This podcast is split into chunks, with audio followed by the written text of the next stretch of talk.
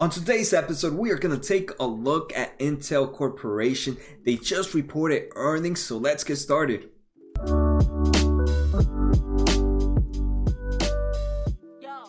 Alright, so first, let's start off by looking at this company's stock performance. Right now, the company is down 6% after reported earnings. They reported earnings today, April 23rd, 2020, for their quarter one results. So right now, the stock is sitting at 55 dollars and fifty cents, and this company had an all-time highs of around sixty-eight dollars. So sixty-eight dollars to that fifty-five dollars and fifty where it's sitting right now gives this company 17% below its all-time highs, which I think is pretty pretty crazy. So in today's episode, we're gonna do a few things. First, we're gonna take a look at the earnings results. Then we're gonna take a look at a few articles Next, we're going to take a look at the information they provided to us and take a look at their income statement, balance sheet, and cash flow statement. And finally, I'm just going to end up giving my thoughts and my opinion on this company. Remember, guys, I am not a financial advisor, so all these are just my thoughts and to not be taken as recommendations. All right, so now let's take a look at the earnings results. But actually, before we get there, guys, don't forget to subscribe, hit the thumbs up, and touch that bell. It helps the small channel out so much, and I truly appreciate the amount of growth I have seen in just the past few weeks. And also, let me know in the comments are you guys excited right now to see that drop? Are you guys gonna start picking up some shares of Intel? Definitely let me know in the comments right now. So share share your thoughts. So quarter one non-GAAP earnings per share were $1.45, which beat by 18 cents. GAAP earnings per share were $1.31, which beat by 11 cents. Total revenue for this quarter was 19.83 billion, and that beat by 1.17 billion. That's a huge beat, and that's 23% up compared to same time last year. And one thing to take a note, guys, is right now a lot of companies are either beating the estimates by high numbers or beating them by ridiculously low number or, or missing them by ridiculously low number. And it just shows you how analysts this is a, a whole new ballgame for anybody. Analysts are way are far off their target points. And this shows you how this whole pandemic has taken such a huge hit and no one really knows what's gonna happen all right, so here we are still in seekingalpha.com. The article title is Intel Lower After Soft Earnings Per Share Outlook, and this was by Brandy Betz. I've highlighted all the key points that I found important and it was pretty much the whole article. So here we see that revenue was a huge beat for quarter one and it was primarily driven by two things. The first thing was driven by the strong demand in data centers and this is obviously right all the clouding servers need ha- have increased their capacity and have increased demand for their servers so they're buying more products. That drives that data center to go up. The second is coronavirus related work from home component. Obviously right now more people are working from home more people are more students more kids kids are studying from home. So everybody here needs a laptop. In the data center group revenue was up 43% compared to same time last year to $7 billion. That's over one third of the total revenue, right? What was the total revenue for this company was $19 billion, right? About 20 billion. So it was a little bit over one third of the revenue came from data center group. And it's pretty crazy to see that up 43% compared to the same time last year, which included a 53% increase in cloud service provider revenue. Next, we also saw growth in the PC centric business. It grew 14% to about $9.8 billion, and this was pretty much with notebooks or laptops posting a 22% year to year unit growth. This company also gave us guidance for quarter two. For quarter two, they expect revenue of $18.5 billion in revenue, where estimates are 18.1 billion. So they are expecting more than what analysts are expecting and they're expecting a dollar and ten cents of earnings per share. The expected is a dollar and seventeen cents. Next thing, Intel is not providing a full year outlook due to the coronavirus uncertainties. And I think I see a lot of people complaining about this, but we don't really know how much longer this coronavirus is going to affect the overall market. So I think it's pretty smart for them not to give us a full year outlook. They can kind of understand how quarter two will do, but there's un- so many uncertainties to even give us anything for quarter three and quarter four. So, this next article just mentions that Apple is preparing its own chips for their MacBooks and ma- all their Mac products. And this is obviously a big deal because, one, if Apple creates new chips, then it's gonna add another competitor into this market. And right now, we already have some big companies. We have uh, AMD, now we have, and we have Intel. Now we're gonna have Apple. And Apple is a company with so much cash and it'll be, ha- it'll be able to have so much influence, right? They have the iPhones, they have iPads, and they have the iMacs where they can uh, just force those chips onto their systems. So obviously, it, it that is bad news for Intel. And the second thing, Intel is a big provider of MacBooks. Uh, uh, providing their chips to, to Mac products, mainly their MacBooks. So they would also end up losing a customer there. So it would not, they would competition would increase and they would also lose a customer for sure, for certain. But I, I can see why a lot of people are kind of fearful with Apple entering this market. All right, so next we want to take a look at this slideshow. This slideshow comes from the presentation that Intel gave to us during their earnings, and it's pretty much it's titled 2020 Headwinds and Tailwinds, and it's pretty much just telling us the actions they're taking and the type of market dynamics to expect. First, they say that data center demand was pretty strong is is pretty strong in this first half, so for quarter 1 and quarter 2. But they expect the second half, quarter 3 and quarter 4 to be a lot weaker due to enterprise and government's demand dropping. They also see strong quarter 1 notebook demand from work and learn from home, but they see this to offset later on, especially with the contraction of global GDP. So pretty much right, less more people are going to be losing jobs. So less once everybody has their work laptop and has their learning from home laptop, there's no real reasons for for your everyday American to go and purchase another a new laptop right after that demand is also going to drop. Next on actions taken the two things i mentioned already. First they have raised a 10.3 billion in new debt and they also suspended share buybacks which i think is pretty smart on their on on their end. All right so next let's take a look at this company's overall summary. We're going to take a look at their income statement at their balance sheet and their cash flow statement but before that, I pretty much just wanted to break down how this company's revenue is truly divided. So remember, this company for quarter one made $19.8 billion. Out of that $19.8 billion, this company is divided into into a few sectors. There's three items here, three items that pretty much make up 90% of this company's total revenue. So the first one we're going to talk about is PC centric, and this is pretty much the revenue sector that hits all the laptops, all the desktops, and any sim- single CPU that you purchase. And this makes up 99.8 billion out of that 19.8 billion dollars that it did in total revenue. So close close, not yet, but close to half of the total revenue comes from this sector. And this sector was actually up 14%. But again, we mentioned that the main reasons were more people were buying laptops right now because of people staying staying home and people and kids needing to to learn from home. Next, we have DCG. DCG is data centric group. And this is where all the chips for data center is, is set. So in data centers, you have like your cloud servers and you have all your other servers here.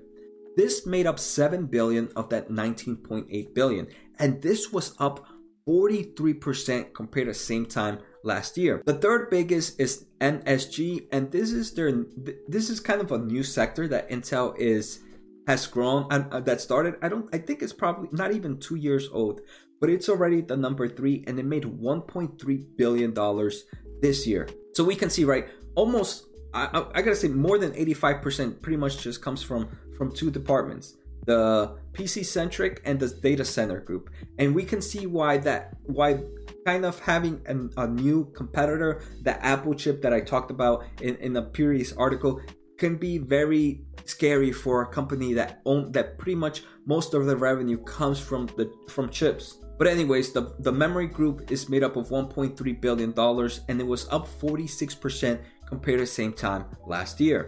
All right, so now we're going to take a look at this company's income statement. This is going to go pretty quick because we pretty much covered a lot of the stuff in the income statement. But first, again, just reiterate revenue here for this quarter was $19.8 billion compared to $16.1 billion same time last year. So we see that, that nice increase in total net revenue compared to just a year ago. And usually for technology companies like this, especially a semiconductor company, one of the most important things is this company needs to make sure its technology is always up to date and they're always improving and innovating. And one of the best ways to kind of see is to see their expenses in research and development. Research and development is pretty much just what they're using to, for to pay their engineers to make sure their products are up to date. Same time last year, this company paid 3.3 billion dollars.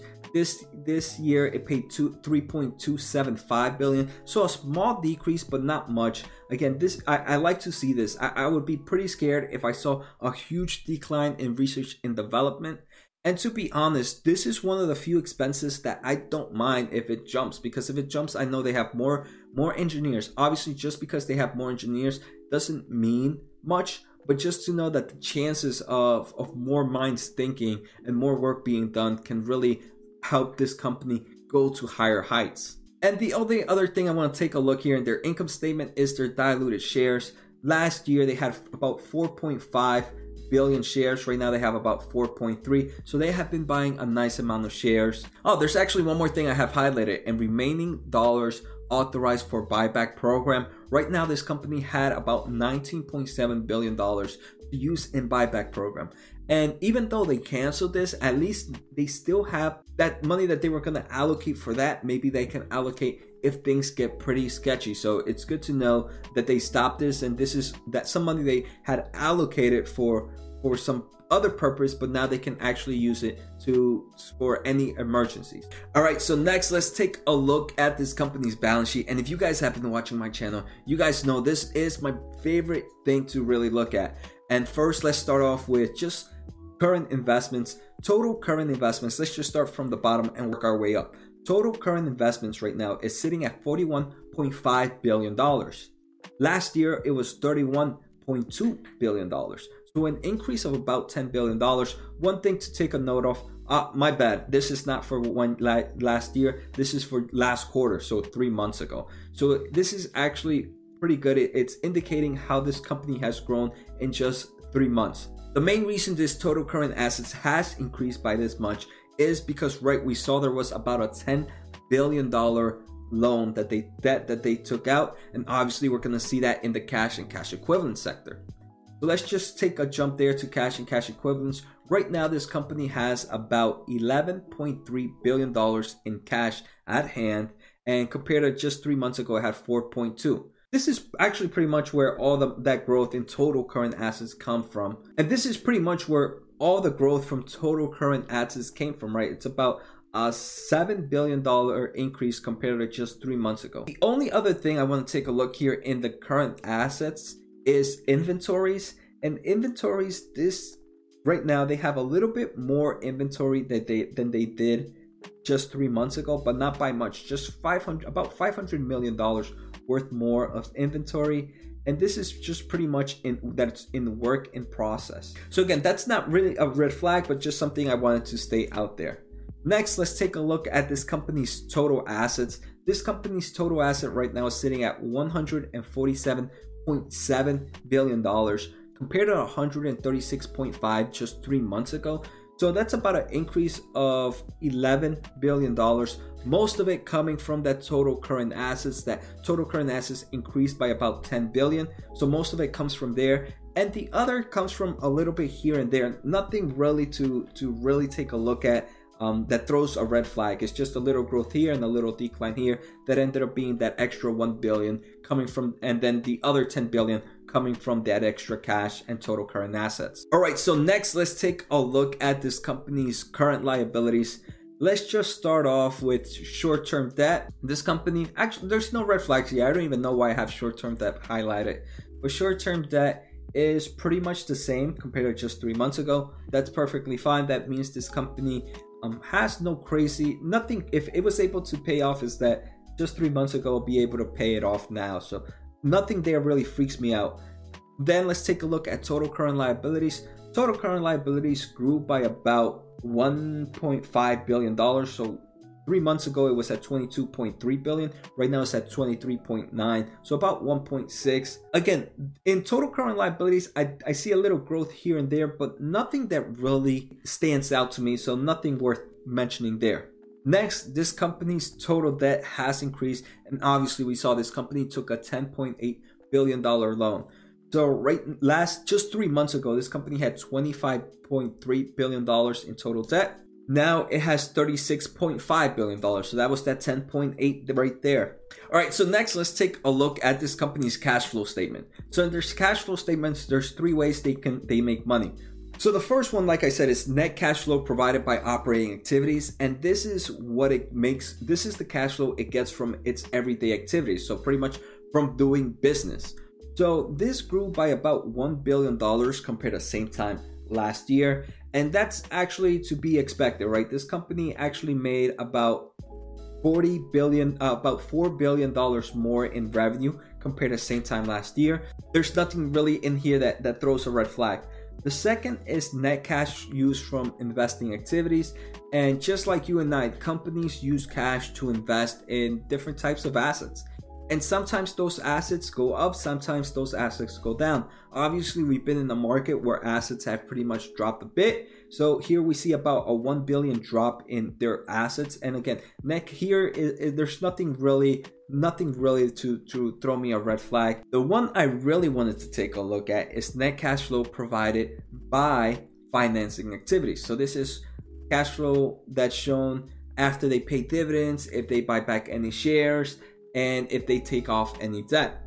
The first one, the two ones I wanted to talk about are two I've, I've mentioned before. First is the issuance of long term debt. So this company did take out a new debt, and we can see it right here a $10.2 billion debt taken out this quarter. The second one I wanted to talk about was the repurchase of common stock. In this quarter, this company spent $4.2 billion in purchasing common stock. And this is, uh, I, I find this a good thing to see because now this company has halted common stock repurchase. So that means that this company, if next quarter, is not going to end up using $4.2 billion in cash to buy new shares. It's gonna, it's probably, it probably wasn't gonna use 4.2 billion dollars, but now it's gonna have extra cash in its pockets just in case things go bad. And that's, uh, that's again, I think that's pretty much all I wanted to talk about from this company's cash flow statement. All right, so now finally we are in this company in Seeking Alpha. Wanted to take a look at the growth revenue this company is expected to make. For December 2020, this company is expected to make 71.66 billion dollars of total revenue. For December 2021, this company is expected to make $73.95 billion. So we see a small a growth of about 2.2 billion dollars in revenue from 2021 to 2020 so that's pretty good. This is telling me this is a growth company still and i think it's pretty impressive that this company can still see that type of growth. Now my thoughts. So this is completely my thoughts and not a recommendation for anybody. I can be 100% wrong but this is how i value my company so first we're seeing that for 2021 this company is expected to make $4.69 $4.69 at the current price of 55 so we do 55.5 divided by 4.69 gives me a PE ratio of 11.83. 11.83 for PE ratio for 2021, I think is pretty cheap for a technology company. Not just a technology company, a technology company that has very high free cash flow, a technology company that has dividends, a technology company that has a strong buyback program, obviously not right now, and also a technology company that has plenty of cash right now and is able to survive this problem that's happening around the world, I think pretty e- it'll be able to survive pretty easily. It's also a company that's in two in sectors that I, I enjoy being right now. The cloud sector. Cloud, the cloud data the data center and the cloud servers are the two biggest growing items right now in the tech company and for this to be a main component to there i am actually pretty i'm pretty happy with this forward with this forward pe ratio as a disclaimer i do have shares of intel but when i do my reports here this is completely unbiased I here just go with facts. I here go with believing that if I'm gonna purchase more shares of this company, it would be like a new entry position for me. So I come here with pretty much a blank eyes. And I wanna say, I really like Intel Corporation and I am thinking once my money for this week goes in, I will purchase a few more shares of Intel. So let me know, guys. Are you interested in Intel Corporation right now? Do you guys still think it might be a bit too overpriced? Do you see this drop down as an overreaction? Let me know your thoughts of Intel in the comments. And like always, guys, don't forget to subscribe. Don't forget to hit the thumbs up and the bell. It helps the small channel out so much, and I truly appreciate it. Take care and have a good night.